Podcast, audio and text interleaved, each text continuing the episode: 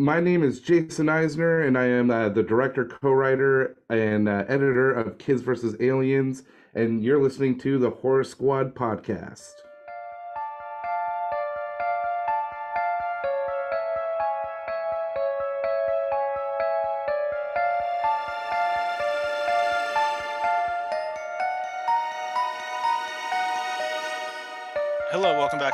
Horror Squad podcast, episode number 261. Tonight we're talking about 2023's Megan, which is currently in theaters. We also have an interview, but before we talk about who that is, I'm your co-host Todd. We have Steve and Joe. Boys, what's going on? Hello. Hello. Hi. Who's the interview? Who we got?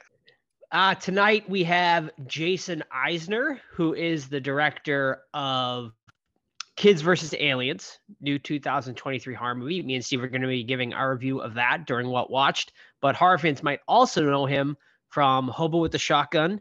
He also did a segment in VHS 2, which Kids versus Aliens is based off of. And then he also did a segment in ABCs of Death 2, which I can't say which one that is because I haven't watched that in forever. But yeah, so yeah, good interview. Super nice guy. Talked a lot of fun stuff. So yeah, stick around. Yeah, he also did the Dark Side of the Ring series, which we mentioned in the past, which is like showing wrestling stories, but from a really kind of dark standpoint. If ever you like pro wrestling, I think it's like a must watch. So definitely talented guy and great interview. Short, it's only like 15 minutes long, but he had a lot of cool stuff to say in that 15 minutes. So welcome back, Todd. How's it going? You're moved again or moving? Moved again. Moved. Uh, yeah. Uh, part one of four of the great move. I'm gonna open up a business, cross country moving. I will guide you through the process because it's gonna be my fourth time moving across the country, so that's uh, always fun. Not sucks balls, but hey, I'm here. Kentucky's cool. It's uh, snowed a little bit already, which I missed. I know Stevie hates the snow, but it's a different level of snow over here, pal. It's not 40 feet like you get. But yeah, just doing my thing, starting the new job, which is going really well, and slowly getting back into the swing of things. Mm.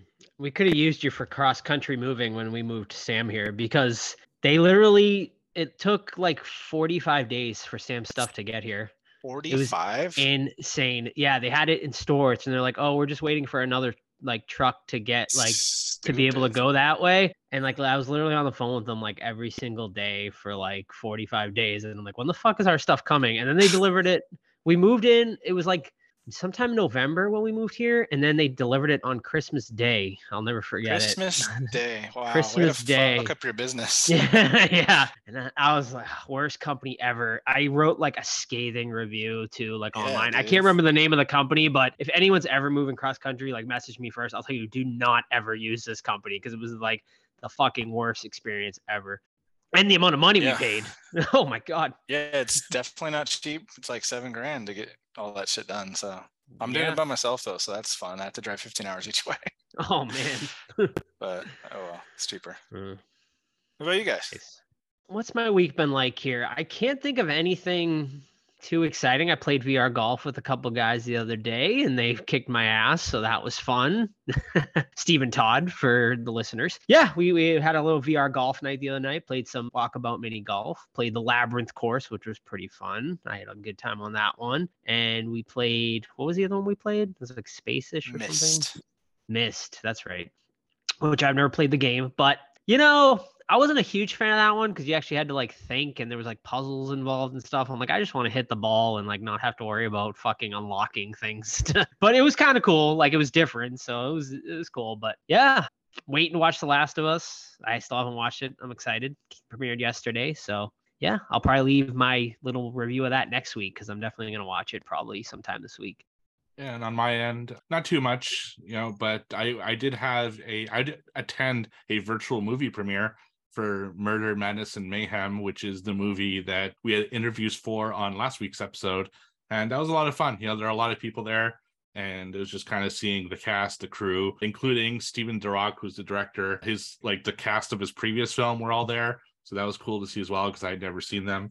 And uh, yeah, it was a good time. So, you know, if you want to check out that interview, hopefully that movie will be available at some point soon. Uh, right now, it's going to go to the festival circuit, so there's no real way of seeing it. But once it does, I will definitely let our audience know. And then finally, uh, we had a hangout It was technically for uh, Todd and I's other podcast, the Let's XP Geek Gaming podcast, but there are a lot of crossover uh, listeners from the two podcasts. So, you know, a lot of Horror Squad listeners were there as well. Unfortunately, uh, we had technical if- difficulties. There's things I didn't know about broadcasting like a movie on online that through Tubi. Apparently, some of them are restricted, so you can't broadcast them. So we had to pivot at the last second, and we ended up watching a horror movie, one that Joe and I have talked about in the past called Rectuma. So we forced like you know a bunch of people to watch Rectuma, and it, it was a fun experience to watch in a group. You know, it's it's not a good movie, but there's a lot of really crazy shit in that movie. Some of it maybe a little too crazy if you ask me, but still pleasant experience and look forward to our next hangout. It's the last Friday of this month, and we're hopefully gonna watch the Greasy Strangler. You know, um, I did tests and I think it's gonna work, but uh, we'll see about that. Uh, I look forward to it. That's another pretty wild movie. Is Rectuma going to be in your what watch, Todd? Yes. Okay, I, can't wait to hear your thoughts on that. I know we discussed it vaguely on the VR golf, but before we get into news, I do want to mention because it's ever growing our official Texas Frightmare weekend meetup. I think we are up to maybe like a dozen people at this point, maybe more. Very exciting. It is going to be May Memorial Day weekend. So if you want to come out, it is going to be in Dallas, Texas. Just search Texas Frightmare Weekend for those of you guys don't know about it. Massive horror con, one of the biggest in the country. They actually moved this year. They moved to a bigger venue. Huge guest list: John Carpenter, Sam Raimi, some of the big big names. They're doing a Killer Clowns reunion, a Sleepaway Camp reunion, and they're going to be adding more and more guests. So the guest list is going to grow. But uh, you know, fellow listeners. The whole squad's going to be there. So if you want to just come and hang out, it's going to be a hell of a good time. So we hope to see more of you guys there. And without further ado, let's get into some horror news. I know it has been a little while, and perhaps maybe the biggest thing that dropped within uh, since last time we did horror news is the Evil Dead Rise trailer finally premiered. It is going to be hitting theaters on April 21st. 2023, something I'm sure we are definitely going to be reviewing here on the podcast. So stay tuned for our review of that. But for now, what do you guys think of the trailer? I liked it a lot, so I only watched half because they always end up spoiling like cool scares, like Smile, perfect example. I think you both mentioned that scare being ruined, but yeah, man, it looks fucking cool. It looks a lot of fun. Looks bloody. Um, I forget the main actress's name, but she pulls off a really cool deadite, and yeah, I'm all for it. Yeah, same. It looked awesome. You know, I only watched it once and it was a, a, lot of fun. And I really can't wait for that movie. And I'm wondering so, if the movie does end up being a hit, is this the only like horror franchise that has absolutely no misses? I was trying to think of that the other day. You know, like something that is like four or more, I'd say, because, you know, trilogies are can sometimes be pretty good. But I can't think of a horror franchise that doesn't have at least one miss somewhere something to something to ponder. Person, yeah, ponder. I mean, I'm a big fan of the Insidious franchise. I don't think there's ever been a miss. Maybe there hasn't been.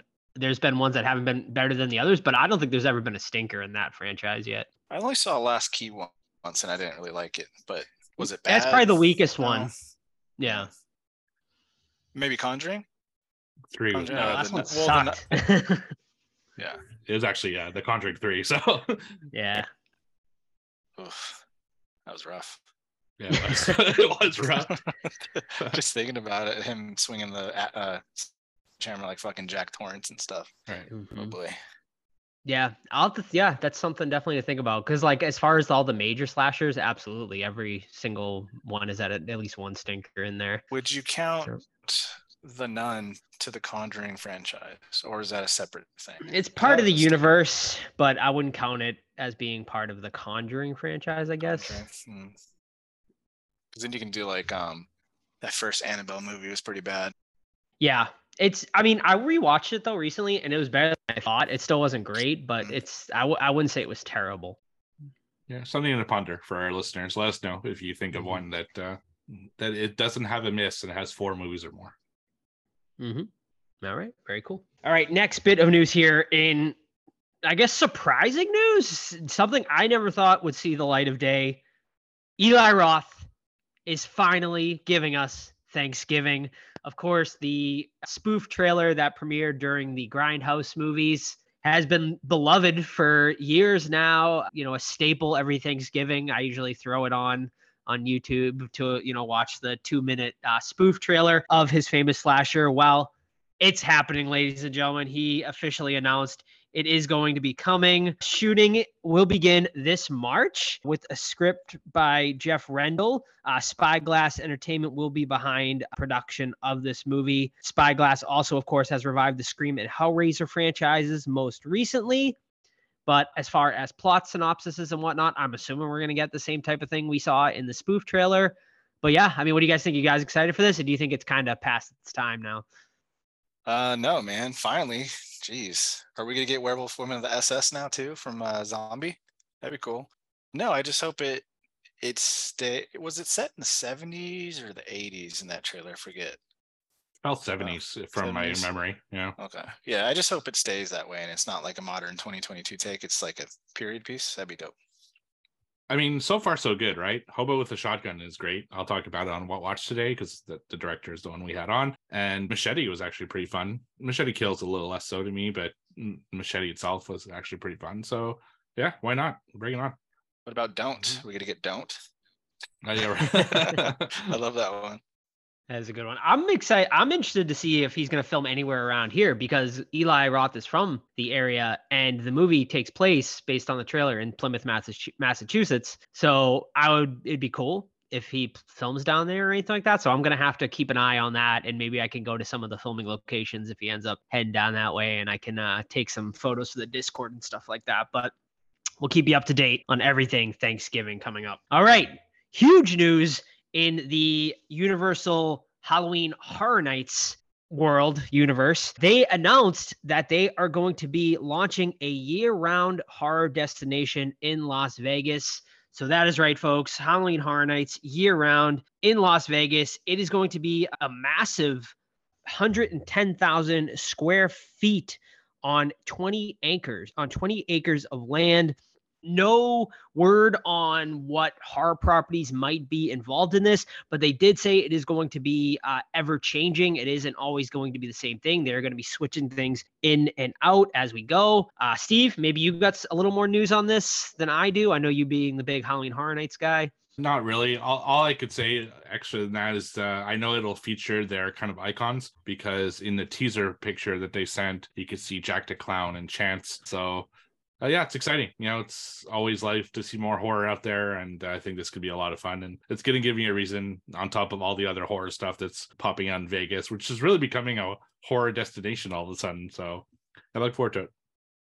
Yeah, no, absolutely. I, I think we were like literally just talking about this on the last episode about like horror, you know, uh, in Vegas. And yeah, I mean, you get the Blair Witch escape room, you get the It Pennywise escape room that's going to be coming uh, very soon if it hasn't already premiered there. You got Nightmare Toys and their Nightmare Cafe that they just opened. You also got Zak Bagans Ghost Museum out there. And now you're going to have this and I'm sure other stuff I'm not even thinking of. So yeah, I mean, it is definitely going to be an awesome place for horror fans uh, to visit. Plus, if you go in October, they got the Nightmare Dome thing that I attended way back God, like six or seven years ago. That was pretty cool. So, and I know that's like a uh, every year thing. So yeah, a lot of a lot of great stuff coming to Vegas, and I know for a fact Steve will definitely be attending this uh, thing, and I'm sure I'll end up out there at some point too. So we'll give you guys an update when it's finally built, probably within I don't know four or five years, I guess. Maybe maybe quicker. We'll see. They're pretty fast Uh, in Vegas. Like yeah. of all places, it could pop up surprisingly quickly. All right, next bit of news here, very quickly. A couple of TV shows that have been renewed for seasons. Wednesday has officially been picked up Netflix for season two. I don't think there was any surprise whatsoever there, considering I think it was like one of the most watched shows ever uh, in Netflix. Still haven't finished that myself yet. I don't know if Steve or Todd have given it a watch yet. I did. But I, yeah, yeah, I, I finished it. I mean, it's you know, it, it's not geared towards my age, right? yeah, It- it's uh, geared toward a younger audience, so it has a lot of like the TikToky type stuff inside of it. I mean, the dance probably one of the biggest things on TikTok in the last few months, and so it was fine. You know, it was it was okay. It's just not like the greatest thing ever to me, but that's fine too. Yeah. Mm-hmm. Yeah, my, my Agreed. teenager really likes it. Nice. Yeah. And, and then the other show picked up is Chucky. Chucky has officially been renewed for season three. You heard my thoughts. I thought started terribly in season two and then kind of picked up towards the end of season three. Did you finish it, Steve? I'm halfway. I mean, the last episode didn't even have Chucky in it. It was an episode with just Glenn, Glenda, and uh, Oh, that's right. and Yeah. Tiffany, and I was like, ugh. It's like I'm pushing myself. There's only four episodes left. I'll eventually get to it, but I'm in no rush. Yeah, I will say that's probably when it starts to pick up and get better. Like the last three were pretty solid. Did you watch any of it, Todd? No. Nah, um, I don't think I will either. I mean, honestly, yeah, you're probably not missing much. But yeah, the Christmas episode was like really solid, very gory. I think I think uh you could probably skip over everything else and watch that and you'll be pretty happy. Alrighty, folks. Next bit of news here is a little bit of update on the Crystal Lake television series that is going to be coming very soon over on Peacock. Adrienne King is going to be a series regular on the show. Of course, Adrienne King, who, of course, is uh, one of the most famous final girls in the franchise. Also, Bryan Fuller is going to be coming on to write some episodes. Writing officially starting uh, within the next two weeks. Kevin Williamson, of course, from the Scream franchise, is also on to uh, develop the series as well. So it seems to be in very good hands. You know, I, what do you guys think? Like Adrienne King being like a recurring character on this, is that something like you care about, or is that like eh, it doesn't seems kind of like pandering to the fans? Yeah, I don't know. It, it- I guess it depends where they go with it. This is the Peacock version or the A24 version? The Peacock version, Peacock. So which I believe is a. A24. I, I think that is the A24. Like it's the same. Oh, Like okay. it's A24 is thought they- producing it, and it will be on Peacock. two. Got it. Okay. I wonder if she's gonna be like a wise, like den mother kind of character, Yeah, I can see that. or maybe like Mm-hmm. a crazy Carl or whatever his name is, like that. You know, you got a death curse. Maybe that's she's like the new version Yeah. of that. Yeah, That I be fun. mean, yeah, it's cool. I mean, it's it's cool to have ties to the original. Just like Todd said, depends how they use her. That will Mhm. determine, you know, if it's just pandering or actual something good. Mhm. Uh, a little bit more here. They have pitched four seasons for the Crystal Lake series. Only one uh, has officially been ordered so far, but uh, Fuller, of course, the series creator, has noted that Peacock would have to pay a pretty hefty penalty if they didn't order a season two. So it seems like we'll definitely be getting at least two seasons on this. And they also, in this press release, asked if they can confirm if Pamela Voorhees is going to be in the series. And Fuller replied, We're honestly going to be covering it all. The series is covering the life and times of these two characters, which I assume he means Jason and Pamela. So, yeah, so that you get a little bit of update there. I'm excited for it. I mean, A24 on board, Peacock, you know, I don't. I don't know. Like, you know, I they I don't feel like they've ever really produced a television series of worth yet, but we'll see. You know, I I don't think they've really done a lot either. So yeah, we'll keep you guys up to date on that. All right, just a couple more stories to go here. The other big trailer that released recently is the Renfield trailer. Nick Cage as Dracula. Yeah, uh, what do you guys think? When I saw it online, I watched on my phone when it first released, and I was like, eh, I don't know. Like it, it seems more action than horror, and Nicolas Cage is in it very much, and I was kind of like, okay, whatever. But I saw it in front of Megan when I went to the theater, and honestly, it looked pretty fun. Like when you really sit down and you're like, okay, you know, if you know you, know what you're expecting, like you're not expecting this big horror film. I think it could be cool. I mean, Nicholas Hoult is awesome. I, I really like him. Uh, he's got like charm and uh, he's got like he's a good actor, and so I think it could be almost like Guillermo of the series. You know, for those who watch What We Do in the Shadows, you know, it's about a um, familiar and stuff like that. So I think it could be a fun experience, and I'll go with it with kind of low expectations. So it could only really surprise me. So yeah, I, I'll say I'll, I'm looking forward to it. Yeah, Nick Cage looks goofy, you know. So it's weird. It's it's going to be strange to see if they embrace it or they, you know, try to go serious with it. But based on the trailer, it looks like just goofball comedy. And like Steve said, I really like Nicholas Hoult. I think he's a great actor, and he's probably going to steal the show. I would, I'd imagine Nick Cage would kind of be like a more like a gimmick character. Yeah, agreed. I wasn't. I'm the same way Steve. I was not impressed when I watched it at home, and then in theaters it seemed a little bit better, but still nothing like I'm overly excited about. Honestly, I mean, probably something we'll end up covering. Maybe not in theaters, but maybe when it hits at home, something we could cover on the show. But yeah, we'll see, and we'll keep you guys up to date. All right, next bit of news: Sarah Michelle Gellar there's been rumors she's going to be reprising her role as Buffy. Well, she officially shut down any sort of those rumors in a recent interview with SFX magazine, where she said, I am very proud of the show that we created and it doesn't need to be done. We wrap that up. I am all for them continuing the story because there's a story of female empowerment. I love the way the show was left though. Every girl who has the power can have the power. It's set up perfectly for someone else to have that power. But myself as Buffy, I am done. So sorry, Buffy, Sarah Michelle Gellar fans, it ain't gonna happen. It's time to pass the torch to someone else, apparently. All right. And uh, the last bit of news here for tonight, and the perfect bit of news, of course, since we are reviewing Megan tonight, is that Megan 2 is officially going to be happening. You'll hear our thoughts on Megan uh, first later on, but of course, Megan absolutely killed it opening weekend in theaters, pulling in $45 million worldwide and 30.2 million here domestically. And yeah, uh, nothing as far, uh, nothing obviously as far as any sort of plot synopsises or anything. Obviously, we just finished up the first Megan. But uh, James Wan, of course, was qu- quoted saying, Jason Blum and myself are beyond thankful and grateful to see how much love Megan is receiving. And hopefully, what all this means is that we get the chance to explore the bigger world of AI and perhaps witness Megan's revenge. So perhaps that is a teaser to the name of the sequel. Uh, we shall see.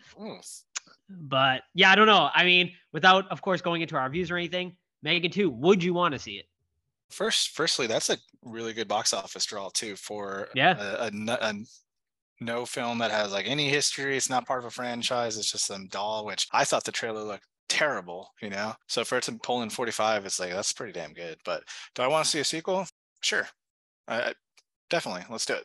I am indifferent, and you'll hear about why in my review. And it it's gonna depend on what they do with the sequel. If they make it more kind of drama sci-fi or more horror, that'll kind of decide whether or not I'll be excited about a sequel. So but I'll share my thoughts in the review as to you know why or why not. I do I really want to see a sequel. Alrighty, very good. And that will be it this week for horror news. Once again, if you ever want to send in horror news, we do have uh, a Discord where you can post. What are they called? Like channels? Those all the little sidebars we have. So we have a channel over on our Discord that is for horror news. So if you ever want to send in your own horror news, you can do it that way, or email us, or social media. But yeah, and I'll read it here on the show. Excellent. So before we get into our next segment, we're going to take a little pause. It's cold out. So put a blanket on yourself, get a nice cup of Joe from Deadly Grounds Coffee. Everyone thinks because you're a zombie, you don't know good coffee. Well, they're wrong. There's only one brew that gets my seal of approval. Deadly Grounds coffee is my guilty pleasure. The aroma is so intoxicating. It brings all of my neighbors out of the woodwork. Deadly Grounds coffee. Coffee to die for and zombie approved. It's good to get a little deadly. Use the front door! Oh, they're so disgusting. Feel some coffee. Are you drinking coffee, Joe, or is what we got in that Freddy mug? Coffee. Nice. I do coffee, yes. For the listeners, Not deadly grounds though. For the listeners, Joe is drinking out of a Freddy Krueger mug, and it looks like a uh, shaved testicle. So, it does from behind. all right, what watched? Let's do it. All right, I'll go. Uh, so yeah, like Steve alluded to, we watched Rectuma on our Let's XP Geek and Gaming podcast movie night. And Steve and Joe had talked about it in the past, and you know, I guess it was my turn. Fate brought me to Rectuma. It's currently on Tubi, and boy, oh, this movie is a movie for sure. It is about a dude that gets like a frog up his ass, or gets bitten on the ass by a frog, something like that. And long story short, his ass becomes a slasher villain where it detaches from his body and starts killing people. It leaves like a shit smear across like the floor. It, when he kills somebody, there's like shit all over the guy's face or girl's face, whatever. Meanwhile, his wife's cheating on him with every person in the world. There's a doctor. Eh, There's so many racial stereotypes in this movie. It's crazy. And yeah, I think it's terrible, but it was really fun in a group setting. And I think it could have been a better movie if they would have had more butt action, to be honest with you. Like, let's have more butt. Because when that thing was on the screen, like, you couldn't look away. It had a little butthole, had little hairs. At one point, I had teeth in it. It was just fucking wonky. But when it wasn't on screen, it was like just super, super lame. But yeah, Rectuma, that's a that's a big one out of five for me.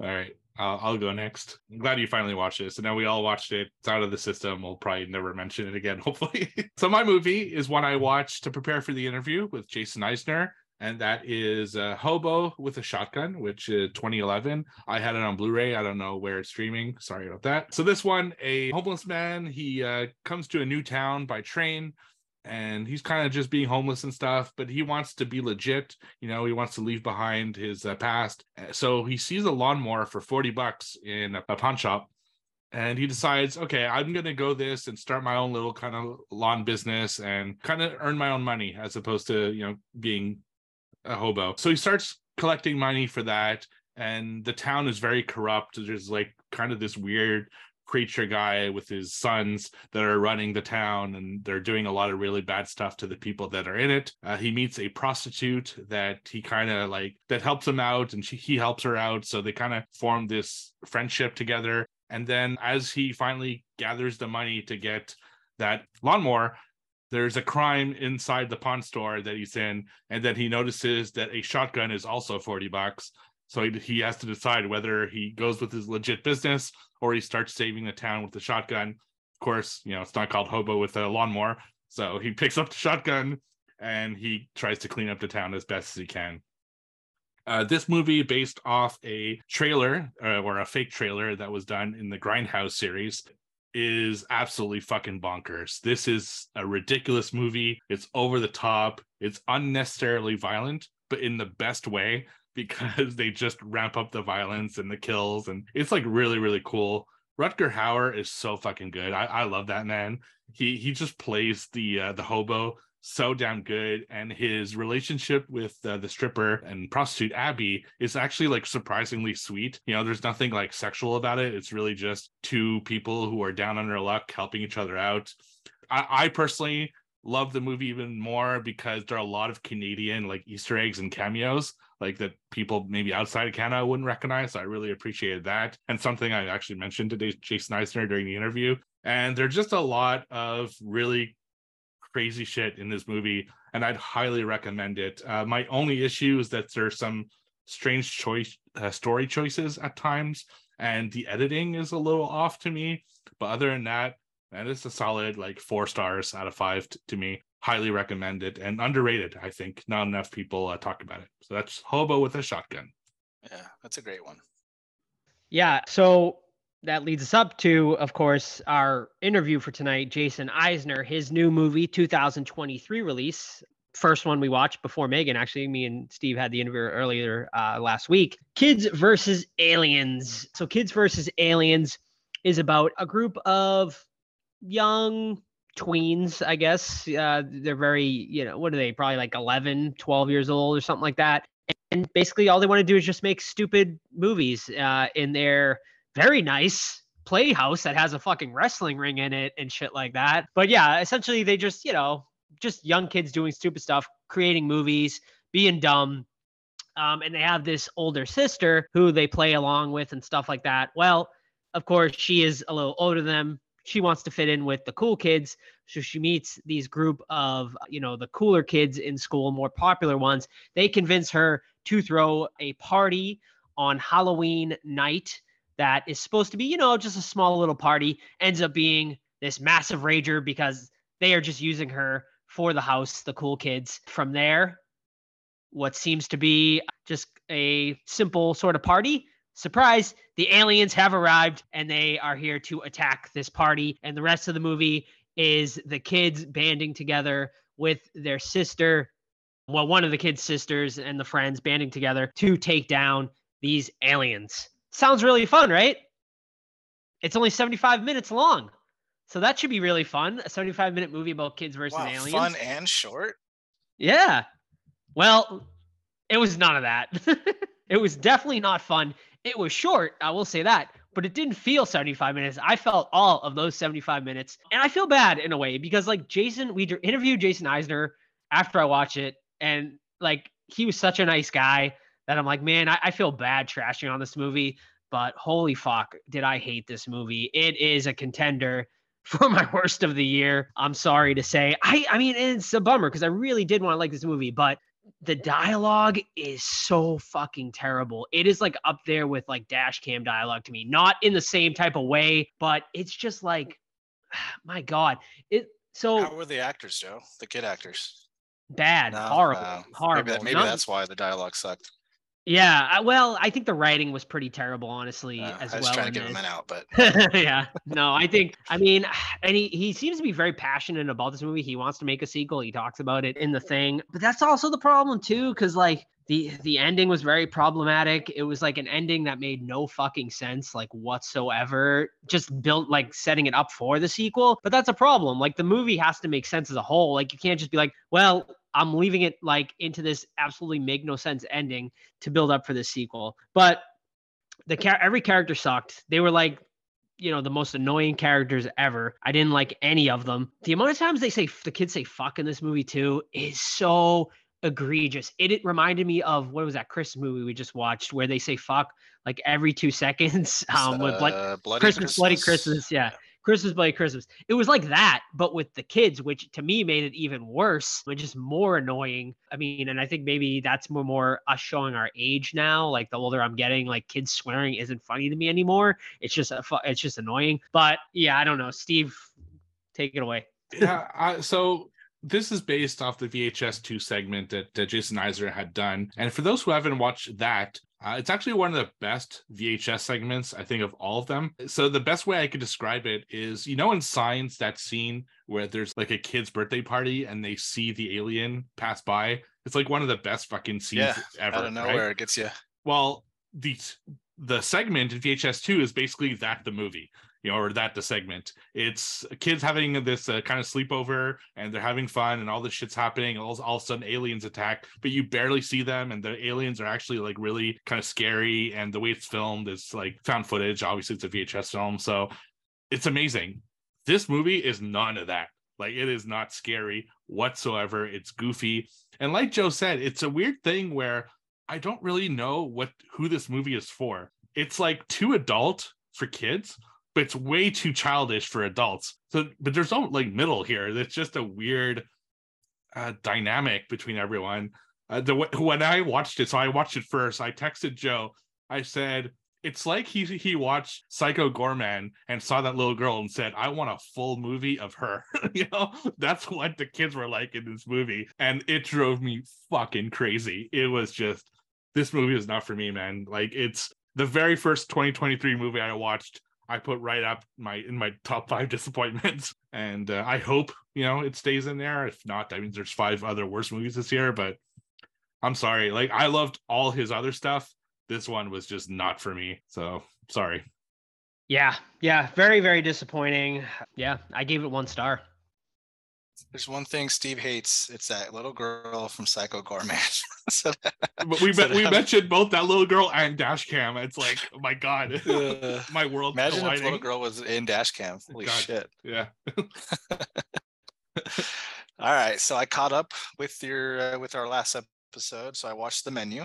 So I won't go into too deep because I know you guys uh, delved pretty deep into it on the last episode. But you know, you go to a high class uh, retreat restaurant with you know the world class chef, and it's like supposed to be all inclusive. It's supposed to be quirky, cool, weird show kind of theater with your food. We have a whole cast of characters. John Leg- Leguizamo, pleasant surprise. I didn't know he was in this one. I mean, shoot, the acting was superb.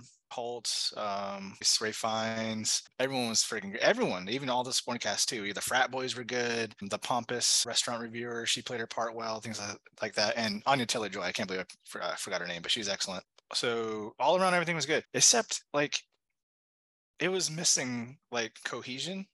I really like the setup and the plot and like, oh, there's some mystery here. Like, why is Anya Taylor Joy staring at this guy? I'm like, is she a prostitute? Which turned out to be a prostitute, but I'm like, why is Nicholas Hoult being so fucking weird? And then that's kind of explained, but not either. It was like a throwaway line, like, we've been talking for eight months. Go kill yourself. Like, what? Like, why do we go from him him like idolizing the cook to him killing himself now? It's weird. So there wasn't there was a lot of threads that didn't really get a great payoff in the end. And I really dug the s'more scene but it was like this oh it's ending oh okay and then i didn't also didn't buy his motivation too like i just didn't get it or didn't think it was like that big of a deal to murder a bunch of people. But overall, I thought it was a solid three out of five. It wouldn't have made my top 10 last year, but I can see why people would put it on there, but not really a complete film for me. All right. And my final one is a movie from 2020 that I watched on VOD, and that is uh, Spree. So Spree uh, stars Joe Keery, who most people would know as Steve Harrington from the Stranger Things TV series. So in this one, he works for a company called Spree, which is basically like a Uber or Lyft or any of those companies, you know, rideshare companies. And he's got this, you know, he's got his social media pages and he's been doing videos for years. And he's got this big personality. He's got the show that he really enjoys. And at first, it looks like he's very successful with all the stuff that he's done, the way he talks about, oh, this is my story and how I got big and all that stuff. But it turns out that he has like no watch like no one watches his channel ever. And he's just at the point where he just wants to be viral you know he's done so much of the work and getting none of the kind of praise which i kind of relate to with a lot of people. I think they think it's easy to get this you know these big numbers you know so they make youtube channels and make they work at it for a long time and you know it's never there because you see the big people you think how did they make it? But it's part luck part hard work. Anyway so he decides he's going to have one final push to become viral by recording himself going to people's houses that he deems are unworthy of being alive. And he picks them up, kind of gets their story on camera, and then disposes of them, kills them. So that's basically what the movie is. It's him picking up different people. He's got like nine cameras in his car and then just killing them and stuff like that. It's not much more complicated than that. Uh, Joe Keery's amazing. He's just so charismatic, and that helped the movie a lot but to me it was kind of lacking something. Uh, the kills weren't all that interesting. Uh, it was unbelievable to me that for a long time he was live streaming all these kills but nobody noticed. Like even if one person was watching his stream you'd think they would have reported it or there'd be some kind of consequence but it takes a long time before you know i guess uh, he becomes viral and then people start actually watching his stream and stuff like that. There's this whole kind of side story with a comedian that i wasn't really into either it was like an okay film, you know, good performances, and I was interesting in how it went. Uh, it's filmed kind of like Deadstream was, which I really loved, and I love that style. But I think the substance of this particular film just wasn't there for me. But it's still like a three out of five stars. I mean, I enjoyed it enough, just nothing I'd watch again. So that's a Spree from 2020. All right, trivia. Yeah, trivia. So there's been a correction. A couple people called me out for having the wrong answer for Santa Clara. Close enough, Steve. Four points to Joe's two to my one. The people have spoken, and I am generous champion. Therefore, I will give him his point. So, who would like to lead off this week? I'll go as the uh reigning. as the, first uh, placer. Kurt, Kurt first place. Got to The leader of the division, Steve. Yeah. so um this week I got to thank Kayla because all the questions Ooh. are from her and they're all the same type of question. They are what's the full title or subtitle of the film? So I'm going to name sequels to you know popular horror franchises and you have to say what the full title is for that particular Okay. scene. Got it? Yep. All right. So the first one, Vacancy 2. Dead end. Nope. No, that's like a wrong turn. I won, I think. Maybe. Uh, vacancy two. No vacancy. That'd be awesome. You can No. take that, Joe, if that's all right. That's that's kind of what I was thinking, but It's- that, that'd be amazing though. Still no vacancy. Wait, wait. I don't even know what I'm talking about anymore. What was the question? The, the, the title for Vacancy 2. Yeah. Where the Oh, no. I don't know. I, I got nothing. Um, vacancy two, late check-in. And now, so the answer was Vacancy 2, the first cut. Okay. Okay, I can Have you, have you seen I it? guess because they make snuff films, right? So Yeah. I've I've never seen part two. No. I've never seen part two either. Part one I liked a lot though. Yeah. Okay, Beckinsale and uh, Luke, Luke, Luke, Luke, Wilson. something. Luke Wilson. Mhm. Cool. All right, I'll go next. All right. Plot synopsis. Oh. You name the movie. Hmm. All right. All right. This movie has a family that gets lost in a deserted forest They then stum- stumble onto an old couple in a dark house filled with murderous toys. Dolls? Correct. Hmm. Dolls. Okay, cool. That, that- that's the Stuart Gordon one. Is that the Stuart Gordon? It might that? be the Stuart Yeah. Gordon one. Yeah. I watched it when we did the retrospective, Mm-hmm. but it's been a while. It's full moon for sure. Yeah, Yeah. which would make sense with Stuart Gordon. Yeah. So. All right. All of mine are four clues tonight. Ooh, Clue number one religion. Clue number two locker room. Clue number three blood. Carrie. Correct. Good one. And the final one would have been telekinesis. All right. Makes All Back to you. So still, what's the full title or subtitle? Okay. Hellraiser 2. Deader. uh no. No. there's, there's a deader in some franchise, though. I'm sure. It's got to be. Is it is it Hell on Earth? That might be three. No. Hmm. One more guess each. Hellraiser. Dead, Dead World? Nope. I think No. there's Dead World, too, somewhere in there. Hmm, I know this one. Yeah. I forget though. Give up. Hellbound. Hellbound. That's right. Hellbound. Nice. There you go. Dug deep for that one. I did. All right, you Joe. Uh, Back to me. All right. Hmm. Ready? Next one. Tagline. This one makes sense though. You'll get someone will get this one. If they hear you, they hunt you. Oh, that's Quiet Place. Correct. You, you've asked that one before. yeah. All right. Well, even better. All right. Four clues again. Hooded killer. So a killer with a hood on. okay. Scared of the dark. Texas.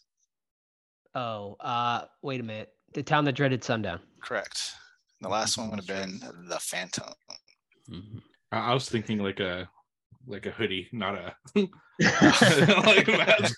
That's what I was thinking. I'm like, that doesn't make sense. yeah, Yeah. that's a good movie. Yeah, definitely. All right, my final one. Pulse 2. Afterlife. Uh, That's correct. Yes. Nice. I've seen it. nice. All right. Joseph. Back to me. Back to the big dog. Alrighty. What was the original title of the blob? Sing from another world. Incorrect. Fuck. We've had this before too. Son of a bitch. Was I in the right ballpark? No. No? All right. Think sim think simpler. Simpler. Well, slime. No. Close. That's too You're, simple. you're on the right track though. Um, the blob and slime. Simpler. the goo. The goo. Close. Go ahead. I Yeah, I, I have no idea. All right. The correct answer is the glob. they really like I picture like the writers room. They're like, "Fuck, what do we call this fucking movie?" And they have Right. like a whiteboard, a chalkboard at the time. The glob. No, let's do the blob. Hmm. Jesus. All right. Last but not least, and then I have a boner question. Ooh. Four clues. Clue number one: baseball. Clue Something number two. Mary. Something. There's something about Mary. No. I have a guess, but I'm waiting for it. Let me see my baseball. Does that count as a guess? Because I'll, I'll guess it and then we can start again. No, it doesn't. count. No, I he was, was. He was a was. joke. He was. I know, I know. I'm kidding. I don't want the listeners to freaking rebel. Yeah. Clue number two: water. Oh, um, Do science. You know you have a fucking guess. yeah, Correct. that's not what I had in mind. I had No. Twilight in, in mind. Twilight. Yeah, they play the baseball is the only good scene in Yeah, that fucking movie. Let's play baseball. Oh, they play baseball. Yeah, that's that's, right. that's like the only good scene in that fucking movie. They're doing like flips and shit, right? But yeah, yeah, they're flipping the bad, like doing the fucking. Yeah. That's it's actually a really cool hilarious. scene. Yeah. All right. Is that it? I got a That's it. boner though. All right, All right. Without looking at your notes. So if you have notes of I don't have notes, uh, so. Megan, put them away. Okay, good. What is the technical term for Megan? Oh yeah. Oh, uh, mechanically enhanced Uh, what's Incorrect. it? No. No. Incorrect. Yeah, yeah. I don't remember. All right, it's Model 3 generative Android. Okay. Megan. All right. Nice. So, Love it. Yeah. Fun stuff. All right. Good night tonight. Uh, Joe and I uh, tied with three piece, which brings us to Steve and Joe in a tie for first place, and myself behind them with four. So Woo! quarter one is heating up, baby. Whew. Love it. All right. Megan? All right. Megan, 2023, directed by Gerard Johnstone. She's more than a toy, she's family. A brilliant toy company, Roboticist, uses artificial intelligence to develop Megan, a lifelike doll programmed to emotionally bond with her newly orphaned niece. But when the doll's programming works too well, she becomes overprotective of her new friend with terrifying results. So we open up the film with a young girl, elementary school age, and she's riding on a uh, snow-covered mountain with her family. They're going on a ski trip didn't pack well for the for the trip so the car's sliding all around the road eventually they stop but unfortunately their car is struck by a snowplow which we learn kills both the parents and injures uh, the daughter so we cut to um, the girl that plays the psycho girl in get out she's like this brilliant roboticist and she's working at a toy factory and makes all these cool toys one of them is like a super fucking ai furby from the 90s if you guys remember those those are freaking i had like three of them but she develops all sorts of toys and she's on a, a deadline to make a cheaper version of their current Furby so it can outsell the competition, things like that. She's making like an Android, but the boss is like, don't do this because I want a cheaper version, blah, blah, blah. So now she has to take care of her niece. And of course, this girl isn't equipped to take care of her. So she doesn't understand how to be a like, you know, parent figure, things like that. So she dusts off the Megan prototype, quickly programs her and gives her to the niece to like have a friend. And it works extremely well until of course megan starts having homicidal tendencies and is kind of an evil robot so we'll leave it at that like i said i didn't want to watch this movie i was so pissed when you guys fucking selected it and i went to the movie i i yeah i went to the movie theater and i was able to watch it and you know i was pleasantly surprised i think because my bar was so dang low that it couldn't have been that terrible there were things I absolutely hated that I like my eyes couldn't roll back further in my head, which we'll talk about later. But overall, like, is it groundbreaking? Not at all. Like, this is like a beat for beat Chucky, but it's a fun movie and I had a good time watching it. Will I ever watch it again? Yes, with my daughter. But other than that, it's I probably won't even buy it. You know what I mean? But those are my those are my initial thoughts. Sorry, I love that. Will I watch it again? Well, yes. well, I That thought did not about my work out the teenager. She wants to yeah. watch it. Yeah.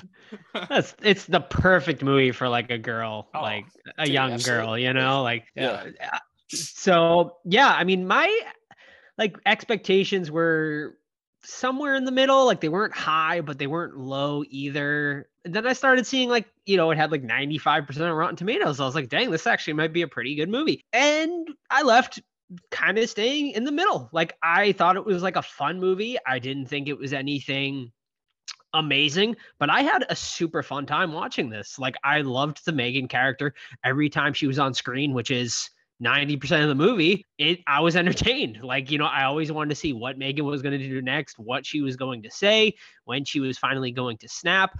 I think this movie did a really good job at building the tension with Megan, but I do think the kills were were pretty lackluster, which definitely brings it back down. Now, this is of course a PG-13 movie. This also isn't a movie made for us per se. It is made for that teenage audience, probably, but I do think there is stuff in there for you know more seasoned horror fans to enjoy as well because like todd said this is kind of a beat for beat chucky movie so you kind of know what you're getting into that is also part of the problem too is that there was no surprises here. Like it was exactly how i thought it was going to play out you know like it just beat for beat. I knew exactly what was going to going to come next which you know was di- disappointing i guess but at the same time like you knew it was coming so you're like oh shit let me see what's going to happen. The end did bring a few surprises though which we will get into but overall I- i enjoyed it.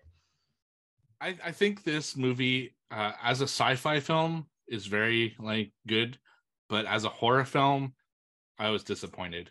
And I think what ended up happening for me in this is that the marketing was misleading, in my opinion. They made it look like it was going to be a really like kind of killer doll, which it does do a little bit, but there are not that many kills in it.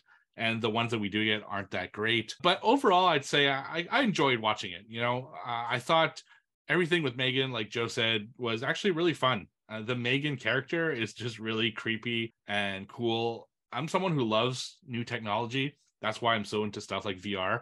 So to see like the possibilities of, you know, a robot essentially becoming your friend. And I always like the kind of robot going wrong story. You know, it's something that we've seen many times in the past. Of course, Terminator, that's how what it's based on. Uh, the Animatrix, for anyone who's watched that, was kind of like that as well you know it's the robots kind of rebelling because they learn to be better. I robot another one with will smith. And so i like this storyline but i don't think this one particularly did anything that was like new or unique like todd said. I think it's a lot like those other films except i do like the megan robot uh, a lot. And something else i love allison williams. Um, she is just fantastic. And low key maybe a you know a, a horror like we are talking about underrated horror actors and stuff. She's been in some good stuff. The Perfection, Get Out, now this. Of course, I don't think this is great, but her performance was good in it. However, not a super big fan of the little girl. I don't know what her name is. I'm sorry, but I she was a little annoying to me uh, in the way that her attitude is. Now it's probably realistic, you know, the way that she. That's kids, but. Yeah, I know that she like bonds to Megan and stuff, but goddamn, just sometimes she was uh, on my nerves. But overall, I think it was an okay film. That girl is actually she was in she's credited in being Doctor Doctor Sleep. I don't know what she was in that, but she also was the main girl in The Haunting of Hill House as well. That's where I recognized her uh, the most. And yeah, I mean, I think her character was annoying, but it was intentional, obviously, for her lashing out because her parents had just died and she was basically being neglected by her aunt for a lot of the movie. I mean, the movie does have some layers to it, like for a PG-13 horror movie, you know, which I uh, appreciated. You know, you know, most movies like this, they just treat the audience as dumb and just would have just went straight for the killer doll angle and nothing else. But I, I did appreciate that, you know, they introduced the you know the dangers of children uh, in tech with technology and also you know how children cope um, with tragedies and sometimes the wrong ways. So i thought you know that that was um, pretty good stuff here. Um, so i, I definitely did uh, appreciate those aspects of it. But man did anyone else hate the boss character? I thought his acting was fucking horrendous. And I, I, he was to me one of the worst parts of the of the whole movie. He just was never believable to me, or like threatening in any way, even though he's supposed to be. He was every boss I've had in the corporate world. And that's I think why it worked. like if you have a fucking like um sales, if you work for a sales organization, especially the line that really struck me as something I've absolutely fucking heard before is uh give me some talking points so it looks like I know what I'm talking about. that is to a T what fucking boss executives are like at sales companies or at most companies. So to me, that character was super realistic because that is exactly what they're fucking like. So yeah, I, I totally got it. So did I miss the point of um his assistant downloading the Megan file? Did that go anywhere? Nowhere. Really? And me uh, we talked about that me and sam went and started and we talked about that like immediately after is that they treated that as like a really important plot point and then it yeah. never like materialized into anything. And I don't know, maybe it's in deleted scenes or something that they cut. They're just like, this isn't important enough to keep going. But yeah, like I think that that could have been something, you know, a side story that could have been interesting, but I, I think they just were pressed for time. And, you know, this movie's like an hour and 40 minutes, which is enough. you know, you didn't need to go any longer. So it could have been a really cool, effective, like three minute scene too, where, you know, mm-hmm. spoiler mm-hmm. alert, it's a brand new movie, people, but, you know, when they quote unquote kill Megan, you know we see here in the Alexa device. But it would have been cool too if that that copied file like made it out to like a competitor, and then now like the evil Megans are launched worldwide, and that would have been like, oh shit, that'd been kind of cool. But yeah, like you said, it was like no fucking reason for this. Which is basically yeah. a lot of Jurassic Park, like when you think about it, uh, with uh, you know Dodgson and uh, Nedry there. Uh, uh, uh. Mm-hmm. yeah. I, I was also talking to I was also talking to Sam. I think a better movie, like my version of this Megan movie, would have been if they released the Megans to the world. But let's get well. First of all, who is spending? What parent is spending ten thousand dollars on a toy? Like, would they, would a toy company ever manufacture something this YouTubers. expensive? YouTubers. for sure. YouTube. well, yeah, I mean, it'd be great content for them, but like, I just don't see enough being sold that a company would release. Now, I understand like it is a revolutionary toy, and I guess they would she would be great in schools maybe and stuff like that. But I don't see this being like an everyday like home toy being purchased by like anyone. I agree. Um, yeah, I mean, an Xbox is five hundred bucks. I'm like, fuck, dude, that's five hundred bucks. Ten thousand dollars is like, gee. It's just like I don't see a toy. Com- I just didn't buy a toy company doing this. I could see a robotics company or something else, but a toy company, U.S. military, no, of Megan bots. Yeah, right? I, I I think they didn't see it like a toy, which is why the boss was so pissed at, at first. But then once he saw the potential of it, he thought maybe this toy company could become like a tech company, right? Because they have the technology for it, and that's kind of how a lot of businesses uh, operate. Is they start small and you know kind of branch into other things as they progress in their business. So I, I thought that was realistic. Now, of course, a ten thousand dollar uh, price point for this Megan doll. You know, obviously most kids won't have one, but I think a lot of kids would have one. Just you know, because of social media and the way it looks, and people might start justifying it. Like, sure, you're thinking of it as a toy, but if you're thinking of it as like an appliance.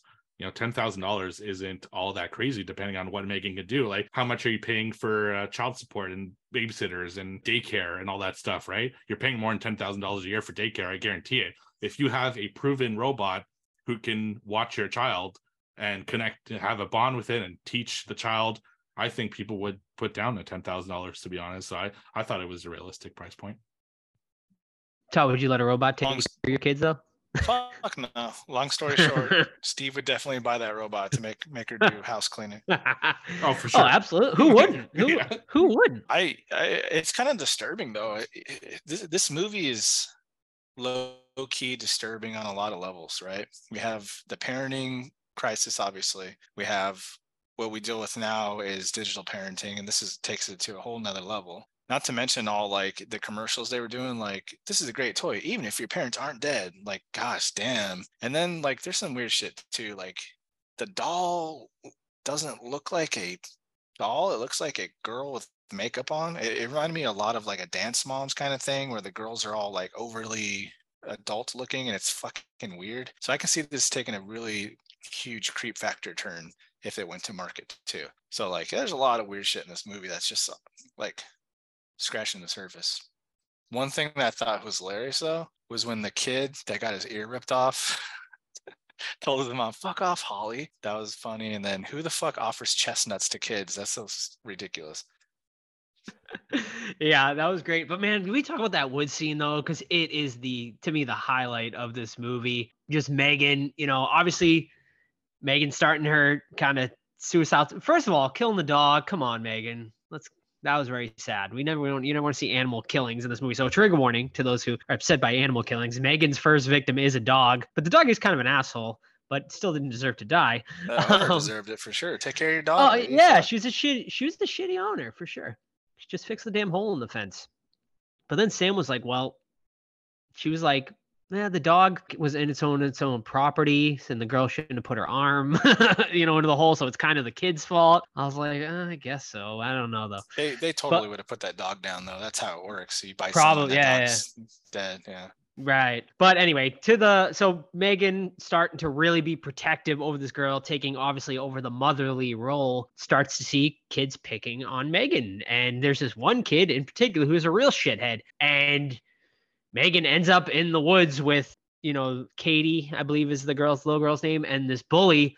And she just fucking goes ham on this little kid, just fucking does the creepiest fucking run, like an animalistic sort of run at the kid rips his ear off, which was pretty gruesome. Like, definitely did not see that like coming whatsoever. And then they went there, man. They killed this kid.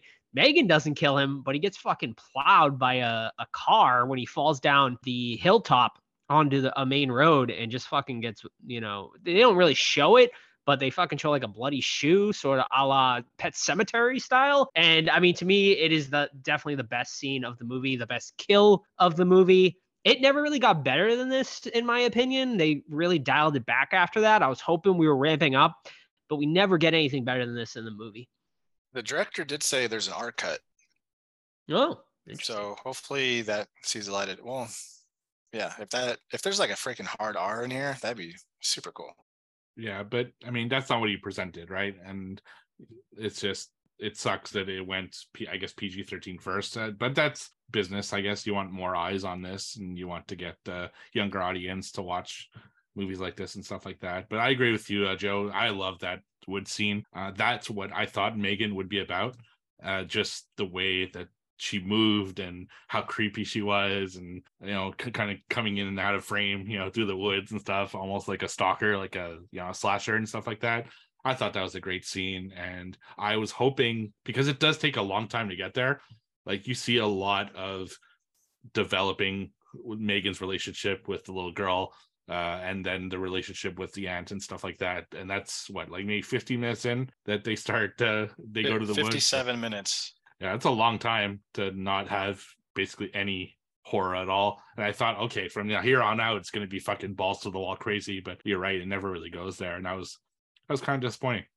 Yeah, I mean, it gets like a little crazier towards the end when she really starts to, you know, turn against, you know, her creators and stuff like that. I mean, I I I liked the scene where they're shutting her down and she's kind of hung up there and they're scared to unplug her and stuff. I thought that was kind of fun. And then she ends up fucking like hanging the dude and uh, they end up surviving, which was surprising. Like she like blows up the thing, but they are able to get out or whatever. But yeah, I mean, I mean, this movie like has a weird vibe too to it, like right, because like there's weird comedic elements kind of thrown in there, and I don't know if that's like James Wan's influence, because of course he produced this, and like it did like give off some malignant vibes like here and there, like especially like when she of course does her infamous dance scene when she kills the boss, which to me like felt like really out of place too, because like there's like one little scene where they show her dancing with the little girl, but like I don't think that was enough for her to fucking do this like weird dance and then like flips. It just felt like really out of character and out of place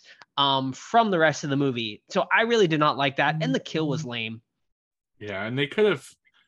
I mean, you could have explained that with really like a few lines of dialogue, saying something like, "The boss thinks I love her, but I don't like the way she moves; it's too stiff."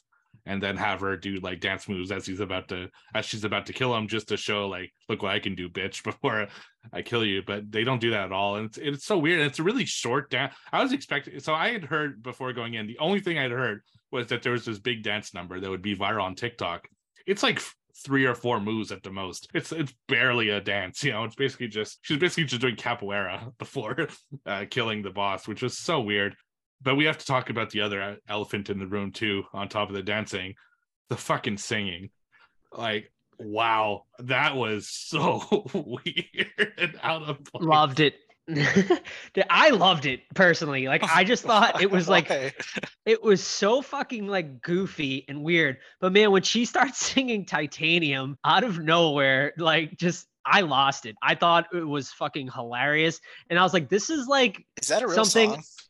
Yeah, it is. Yeah. Okay. Um I think by Sia maybe. I don't know exactly. Yeah. I could be t- I, I'm not sure who sings it. Hmm.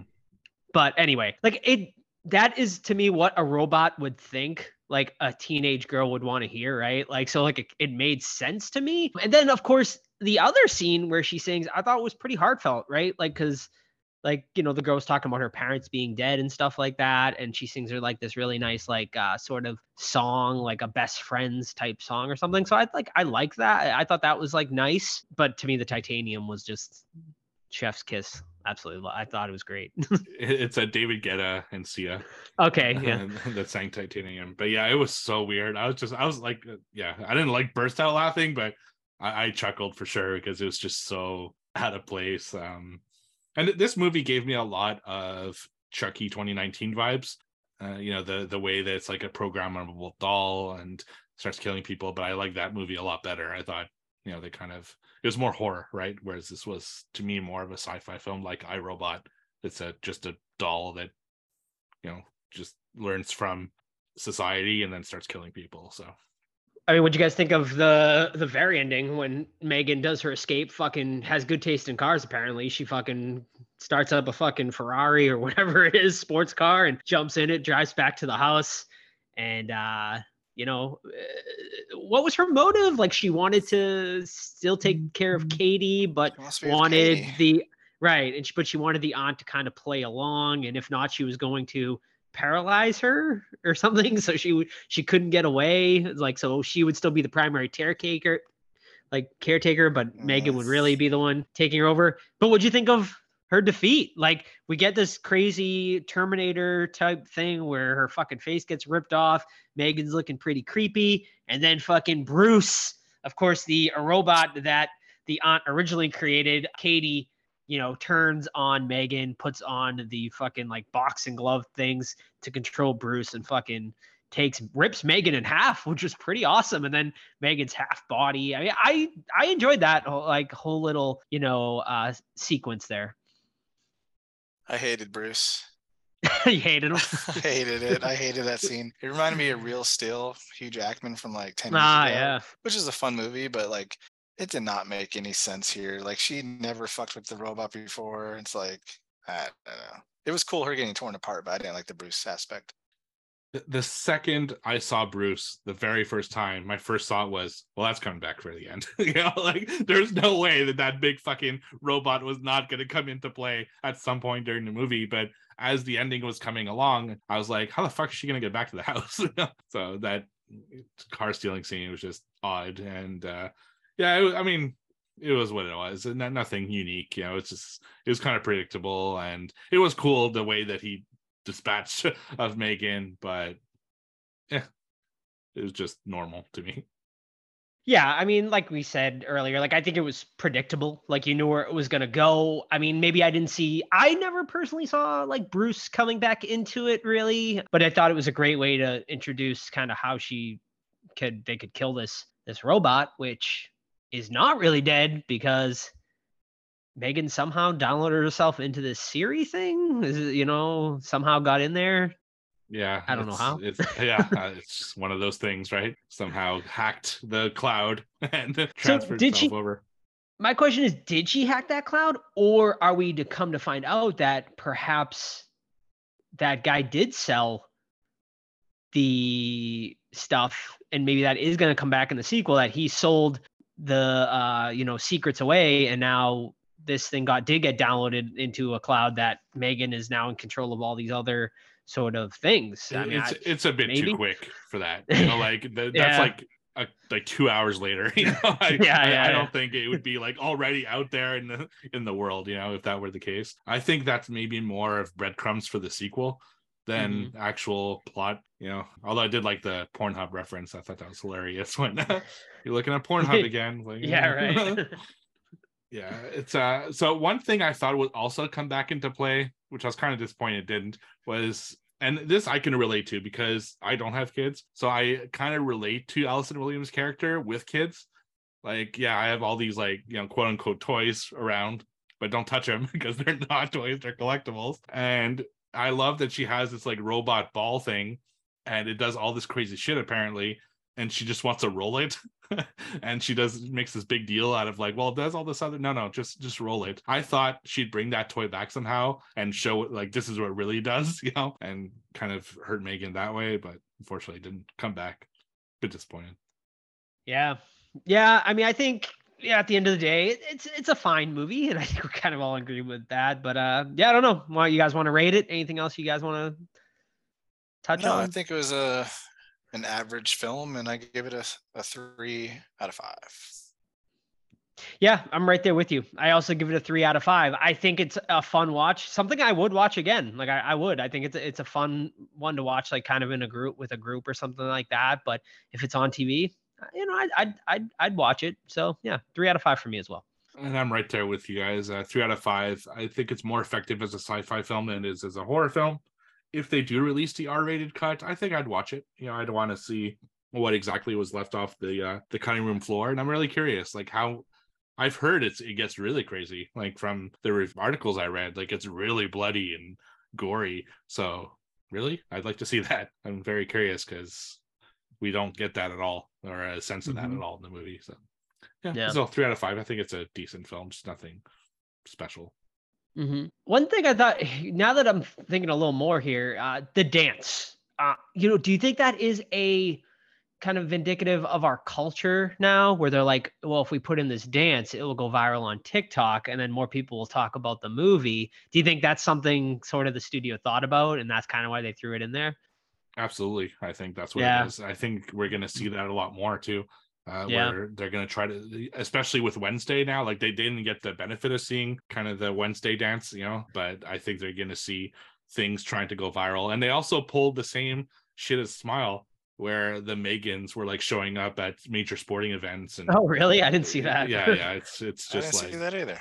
yeah, if you if you look it up, you'll you'll see it's like one of the big what is it? Uh, must have been football, I guess, because baseball's gone. So football game where they had like six or seven girls dressed as Megan, like in the stands, and just- one of those things, you know, copying off uh, the marketing. i don't hate it i don't hate it though Yeah, Yeah, and uh yeah, all right. Well, I guess that is it. We hope you enjoyed our review of Megan. Next week, we're going to be doing The Night of Something Strange, which Steve has been really clamoring for us to review. So I know he's excited for that one. Me and Todd have not seen it yet. I know it was a movie club watch you guys did, right? yeah, we did like an impromptu like movie club one one night, and we just so like someone that was there is like, oh, we should watch that one. It's crazy. Oh boy, hold on to your butts. It's All it's a wild fucking film.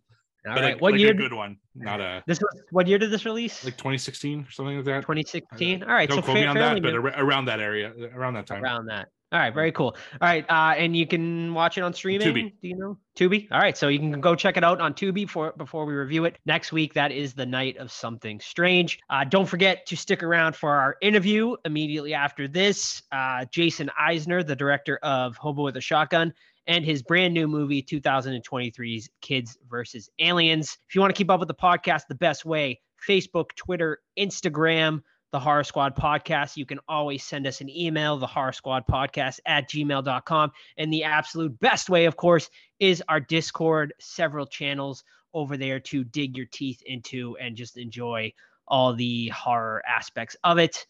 And yeah, I think that's it. We'll see you guys next week. And don't forget the interview. See ya. Bye. Bye. Hello, everyone, and welcome back to the Horror Squad podcast, where today we are joined by a very special guest. Horror fans will know him best for Hobo with a Shotgun and also his segments in VHS 2 and the ABCs of Death. Uh, and today is he, he is here to talk to us about his latest movie, Kids versus Aliens, which will be hitting select theaters and on demand January 20th. Please welcome writer and director Jason Eisener. Jason, thanks so much for joining us today. Thank you. Thank you so much. How are you guys doing? Fantastic. We're excited. We're excited to talk to you today. Uh, so, why don't you start uh, by telling our listeners what Kids and Aliens is about? Yeah, well, Kids versus Aliens is about um, a brother and a sister who grow up making movies together, and uh, the, the the sister is the oldest of the two, and she starts getting pressured by teenagers her own age to stop hanging out with her younger brother and making movies with him, and these older teenagers like try to manipulate her and convince her to have like an epic Halloween party that just gets out of control, and during the middle of that, aliens attack and try to abduct the kids. And uh, the older sister Samantha has to like you know find the courage to go and fight these aliens and save her brother and his and his buddies Nice. Uh, now, this movie, of course, is based on your short that was featured in VHS 2. So, you know, had you had this full script kind of in your head when you wrote that short, or was that something you came back to later? yeah and um when we wrote the short it was just you know the short we were only thinking of you know of the short and the task at hand it came together like so fast uh, but once i had finished the short i had like dreamed of the idea of like expanding the idea of doing like uh, genre stuff like with kids and like wanting to do like a like a horror movie like with kids i thought would have been cool. And like 10 years ago that was like you know fairly unheard of like since the 80s and i was pitching it to studios and and uh everyone was just like what you want to make like a kids movie? And like after like hobo with the shotgun they're like really? Like a kids movie? And, and it was so hard to like get it across to them. Uh so you know i had developed a few things over the years that were kind of you know within that like that were spiritually kind of within that sort of genre they never like came to fruition. But you know 10 years later uh speaking with Brad Miska, who's uh, one of the producers of the VHS movies, he uh, and I had always dreamed about the idea of expanding the short into a feature film, and um, so he pitched it to Mark Ward at RLJE, and uh, Mark, like for him, he loved the short so much, and it was one of his favorite segments from all the VHS movies. He pretty much just greenlit it on bot, and he was a big fan of my my show, Dark Side of the Ring. So it was so refreshing because he just believed in me, and without a script or anything, he was just like, "Let's do this. Let's you know, let's greenlight this, make it happen." It's funny you bring up Dark Side of the Ring because we've mentioned it on the podcast actually uh, quite a few times. Because Steve and I, uh, we used to be like massive wrestling fans back in you know the Attitude Era and whatnot. So we were big fans of Dark Side of the Ring. oh, well. that's great! Thank you so much. Yeah. That's awesome. Yeah. Uh, how was it working with uh, with the kids on the film? They seemed rather rambunctious on screen. Screen. Uh, so were they a tough bunch? You know, to, to wrangle, or were they all pretty professional? They they were all really professional, even though like for a lot of them it was the first time they've ever been in a movie. Um, but uh, the the I tried to create like a safe space on set for them to feel like they could bring any idea to the table, and I just encouraged them to be bad and like have fun and and uh and i just wanted them to feel like you know that they could be themselves and like I was always trying to get this like heightened version with them, but I found we had this running joke on the uh, uh, with the crew. They actually made these crew shirts at the end of filming that said "Still Rolling" on the back because I would like I would constantly keep like the take rolling to like keep hyper focus because once I like would call cut, like all the kids and everyone would just go, oh, and like you know, go and get snacks and they, you know, you just start or checking your phone or whatever. And uh and so I felt like we had to like keep it like intense in the moment, let's stay in the moment. So I would just keep keep doing it, like doing the, the take until we got it right. And we would just keep it rolling until you know we got it there and so yeah it was like at times tricky but it was amazing and so rewarding and i had like the best kids like ever to work with awesome now, uh, one thing you know that we especially love on this podcast is practical effects, and in this movie, you seem to have gone completely practical. Oh yeah. Um, with the and and made for some awesome kills and moments in the movie. Now, are, are you a strong proponent for practical effects, or are you just you know whatever works for that particular movie? Oh yeah, and I always try to do everything as practically practically and in camera as I can. Like I just I don't know. I'm such a stiffler for like, uh, you know, you got to capture it like in camera. Like to me, if you do it otherwise, then you're like cheating in a way. So, and like, I, I don't know. For me, like, it's like, you know, when I, I remember when I was a kid and I grew up like playing sports and I would like chase the feeling of like scoring like a hockey goal, you know, and just like that, that rush you would get, you know, from just, you know, doing something like that. And like, I get that rush from, like getting sh- like effect shots, you know, and like because they're so hard to do and and sometimes it's just like literally it's like movie magic. Like it just all the things come together at the right time the right moment and when you capture it like on camera there's nothing that feels better and then you have it forever. You've like immortalized this like little moment that you know you and your friends you know behind the scenes are doing all this crazy shit to like you know make the the stuff fly in the right way and the the limbs to go this way, you know. And so yeah, it's just so fun. Uh, something I love about your films is you inject a lot of Canadian culture into them, uh, using actors like Jonathan Torrance in this one. You have yeah. Robb Wells and Hobo with the shotgun. Is that something mm-hmm. that's important to you that you do consciously? It's just that's your experience, and it happens to be that you put them in your films. Yeah, no, it, it's a. I love this question. It it is important to me, and like, um, I like I've uh, as someone like who grew up in like Canada and where I grew up in like Nova Scotia, like the idea of Hollywood like seemed so far away. Like especially when I was a kid and I didn't have the internet and and then it wasn't until I got older and I started finding out like there were other filmmakers like in Canada that were doing what I was trying to do. I just didn't know about them because I didn't it wasn't exposed to me. Uh, and so you know now it's like like I uh, I have such fondness for like those kinds of movies, especially like my hometown in Nova Scotia. Like I feel like I'm always trying to figure out ways to, uh, you know, wearing a Nova Scotia hat. Like I just, I'm so proud of where I'm from, and I want where I'm from to be. It's the spirit of it to be in my work. And so, Kids versus Aliens, I'm like, for me, there's a lot of like my hometown, the things I grew up like uh, with that are that are part of it, and like a big part of it for me is in Nova Scotia, there's a great UFO story. Like a um, and uh, Nova Scotia is like a hotbed for like supernatural and paranormal stuff. Uh, but there is this great story if you look up the like the the UFO crash of Shag Harbor in 1967. Uh, it, uh, the opening of Kids versus Aliens pays tribute to it, where a bunch of fishermen saw this like light crash into the ocean, and they thought it was a plane that went down and so they raced their boats over thinking maybe they could find survivors and when they got there there was no debris but there was this glowing light coming from like the depths below. And uh there's just been all these rumors over the years and my uncle when i was a kid he had like worked in the navy and he told me what all the inside like rumors that he heard about what happened and so that like it that really like affected me as a kid because it was like it felt like it was in my backyard. And so you know there's a lot of like uh like little things like that that are in the movie. And then just all through my work i'm trying to i'm trying to you know pay tribute to where i'm from.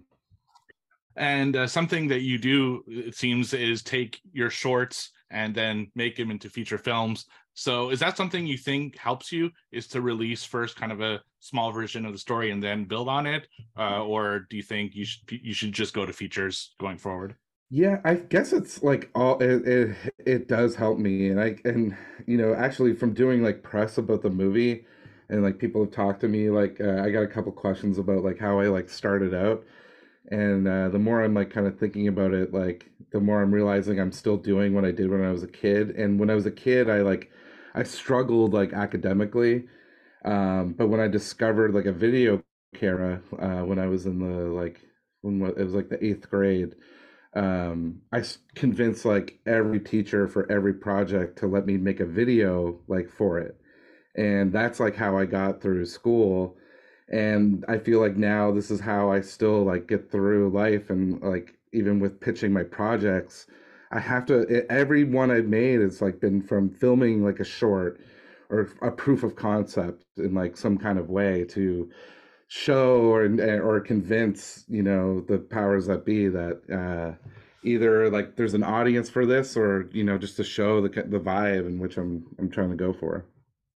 Excellent. Now, without spoiling anything, watching this, there seemed to be a nod to Freddy Krueger in the movie. Now, am I uh, looking too much into that, or was that intentional? Um, you know, it may have been uh, for the actor who played this character that wears they wear these gloves with like these big blades on them. And when I met the the actor Johnny Shreve, who uh, plays that character, uh, he had it was always his dream to like play a monster in a movie like Jason Voorhees and Freddy and Leatherface. So he may have brought like some of those inspirations uh, there, but for me, it was it was a toy that I grew up with. I don't know if uh, you recall there's there was uh, in uh, the toy line Masters of the Universe He Man uh, Skeletor. It was called Tel- Terror Claw Skeletor, and he had these like gloves that you put on with like blades. And uh, I, as a kid, I obsessed like oh that was like one of my favorite action figures, and so in the world like when you see this happening like there's like if we ever got a chance to make a sequel to this you'll find out what were like the original purpose of those are like and what they're like used used for. Um so yeah. Awesome. And, and lastly jason what do you got coming up next? Any any projects in the works? Yeah, I we I've got a couple things in development, some like TV stuff, but I can't, we're not ready to make any announcements about it yet. And then I'm just I'm writing, I'm writing another uh, horror movie right now, and um, yeah, just like developing a couple. I got a couple projects um, that are in development that for a couple years. That hopefully, if this movie does well, like it will help you know nudge some of those along, and and then if people like this movie enough and want a sequel, like I would love nothing else. Like my dream would be to just jump right back in with this cast and crew and like bang out like a crazy. We already have the sequel to this planned, and that that would be my dream. But we'll see. Perfect, Jason. Pleasure Thank- talking to you. Thank you very much. Have a good one. Awesome. You too. Take care. Thanks. Bye. ya.